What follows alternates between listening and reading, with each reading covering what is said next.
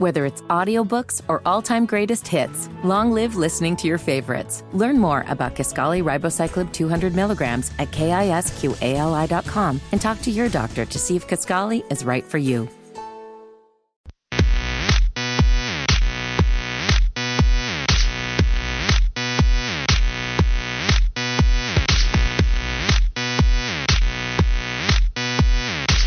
Walker Mail, Wes Bryant, Josh Fitty Marlowe coming to you live from the Planet Kia studios. Visit planetkianc.com. Unfortunately, no Willie P here today. Instead, we have to go to the Bodyworks Plus guest hotline to welcome the voice of Charlotte FC, Willie P, joining us. Willie, why didn't you want to come into studio today? Were you getting frustrated with Fitty for any reason? No, it's just I've been I've uh, I've been on I seventy seven a lot today, and uh, I, I, not that you guys aren't worth it. It's just I, I don't want to make it my permanent residence. That's all because I got to be back up and down again for the Charlotte Hornet game tonight. And I had training this morning, and it, it, would it would be a lot of time in the car. All right. Well, I'm a little I'm a little frustrated with you, but that's fine. We can move on. But not even because of that though, because I do feel like you've been throwing shade at Fitty for him not looking good in a bucket hat. You did this publicly. I thought it was despicable of you, where we're trying to build this man's confidence, and then you wanted to say, no, they're just being nice. You indeed do not look good in a bucket hat. Well, then I saw the photo of you in your Buzz City jacket and your Buzz City bucket hat, Willie. Do you feel like you are more attractive than Fitty in said hat that we're talking about? Yeah, the problem with Fitty is that I actually tell him the truth. I don't need people giving him an inflated ego are giving him an inflated opinion of himself because he surrounds himself with people who don't tell the truth. And that's that's basically the way that this is going to work. But Fitty is my friend, and I I have to give him the you know sometimes we have to keep it 100 with him. Wes, we try to gas Fitty up, man, and Willie's just here to bring a fire hose all over it. Just get the fire out of there. We did. Fit. I keep it a buck, though. I told him what I thought. I think it's fresh. Yeah, so it's I fresh. It's swaggy, and uh, I guess Willie does look a little swaggy as well in the Buzz City outfit that he can don. Let's go to the Charlotte FC uh, score from this past weekend. We saw Charlotte play New York, the Red Bulls. I was told last week that Thierry Henry does not still play for that team, and they played to a 1 1 draw at the bank on Saturday. Willie, what were the biggest observations from that match? Well, it was once again kind of a tale of two halves. Uh, when you think about the way the last game went against Orlando, Charlotte was very forceful with their play in the opening half and not so much in the second half, though they had gotten two goals in that first half. And as far as this Saturday against New York, uh, the first half, New York very much dictated the terms. They like to play a very physical and aerial style uh, that doesn't necessarily shoot, suit what Charlotte FC wants to do. They want to keep the ball on the ground. They want to play precision passing, and they want to do, uh, do things in terms of trying to break that press. Unfortunately, they had a lot of trouble with it in the opening half.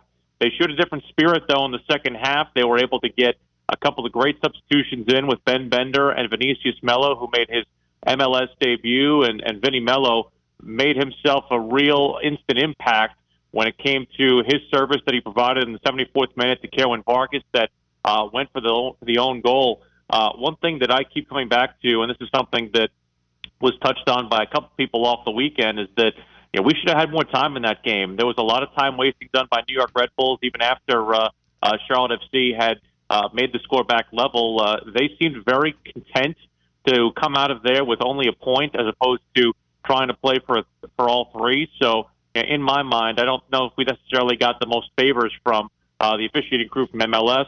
There was also a lot of physicality that was uh, highlighted by uh, the folks on the Instant Replay podcast on Apple, which uh, basically detailed the fact that there were a lot of calls that were missed on both sides. Charlotte FC actually came away pretty fortunate because there were two uh, pretty vicious challenges from Brandt Bronico and Derek Jones that they believe could have very easily been whistled for red cards. That still could possibly happen retroactively. Uh, they can potentially suspend those guys for any particular period of time if they feel that a challenge is deemed untoward. But at least in the phases of the match, Charlotte came away pretty lucky in, in the fact that that game had a lot of contact that got let go. Willie, you talk about Vinicius Mello and his impact on the game, and that was one of the big storylines from that match. Had to wait a long time before he got in because of injuries and things of the like. They said 467 days to be exact. What type of impact uh, is he going to make on this team, and can he become the new Melo of Charlotte?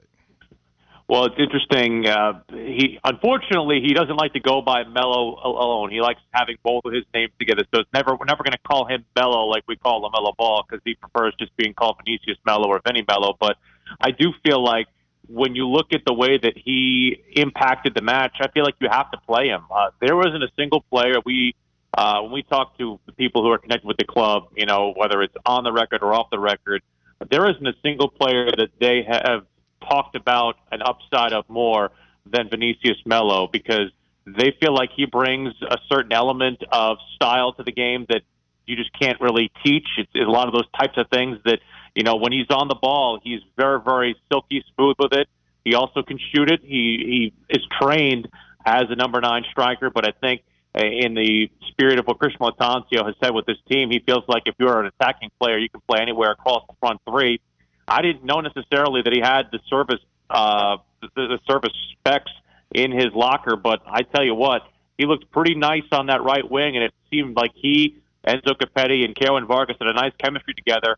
You could do a lot worse than that front line if they're all playing in their current form, which also begs the question about what you do with Karol Swiderski when he comes back, and I'm sure we'll get to that uh, after Karol's uh, pretty interesting performance over the weekend for uh, the Polish national team, getting himself a goal yesterday in international play. And coach said they played a team that was known for their fighting ability. How were mm-hmm. uh, how was Charlotte FC able to outfight New York?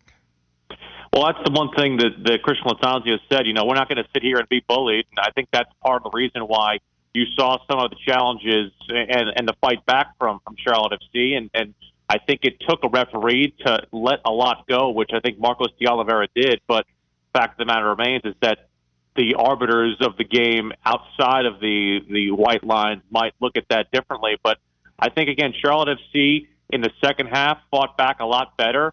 I think in the first half they they had a lot of possession that took place in their own half that wasn't intentional. Uh, this is part of the reason why when you look at possession numbers after a game, it doesn't always tell the whole story. Charlotte FC held 75% of the possession in that game, and did not necessarily come away with anything other than one shot on target. That wasn't even the shot that uh, resulted in the goal because the goal was an own goal, so it counts as a shot on target. Uh, the one game that Charlotte FC has won this season came in a game where they didn't dominate possession. They actually were able to make the most of their intentional possession against Orlando, and then Orlando basically spent the entire second half on the front foot, but Charlotte FC kept themselves very organized. So, in, in my opinion, Weston, a long way to answer the question, yes, they fought back, but but I'd like to see that fight over a, larger portion of the game because I really feel like there was only like 20 to 20 to 30 minutes where I felt that Charlotte FC dictated the terms of the game by what they wanted to do. Well, Willie, and that lone win did not come at home. In fact, Charlotte is 0-2 and 1 at home so far this season. How important is it for the Crown to start getting back on the winning track here in the Queen City? I think it's very important because I mean you play 17 of your matches in this building, and uh, one of the things that Christian Lattanzio has said is that maybe sometimes they put a little too much pressure on themselves. They've been unfortunately uh, uh, a characteristic of them has been slow starts in this building, unfortunately, and that's the I think real testament to try and figure things out in terms of their their form. They'll get two consecutive weeks on the road here. And it's, odd because last year we kept on talking about how much of a fortress that Bank of America Stadium has been. Uh, granted, the the sample size is very small in terms of their their road form, but I do feel like uh, aside from the St. Louis uh, game where they played, I do feel like they looked a lot better in that opening half against Orlando than they have in any in their uh, any of their games against uh, their home competition. And unfortunately, they go into a week with Toronto, a place that they didn't necessarily do well in against uh, because of the fact that they had to uh, deal with some different things involving Toronto and their brand new players. Uh, they got down very, very early in that game last year when they played them, and, and they've, they've struggled against Canadian teams overall. They only have one win against uh, Canada overall, and that came back at home last year against Vancouver. They went 0 for 4 in the two matchups each with Toronto and Montreal, but Toronto's going to be down some players because they don't have their sensational star Andres Iniesta. Uh, I I'm sorry, uh, Lorenzo Insigne. I'm sorry, I got him and Iniesta uh, confused. I say a guy I heard of. Uh, the Lorenzo Insigne, uh, he is no longer or not. He's not uh, in form right now. He's still in with injuries. So at least from, from that aspect, I'm wondering how Charlotte FC might actually benefit from being on the road for a change because they have looked a lot better away from home. There's been a little bit less pressure on them. All right, that is the voice of Charlotte FC, Willie P, joining us on the Bodyworks Plus guest hotline. Will be on the call for their match against Toronto on Saturday, which of course you can listen to right here on Sports Radio 92.7 WFNZ. Willie, we always appreciate the time, man. Thanks again. I'll get I'll get my international forwards and midfielders straightened out next time I. If you don't guys. mind, thanks, Willie. If you don't mind, that would be great, just so we could talk like real professionals here about the sport of soccer that we do all the time without Willie P.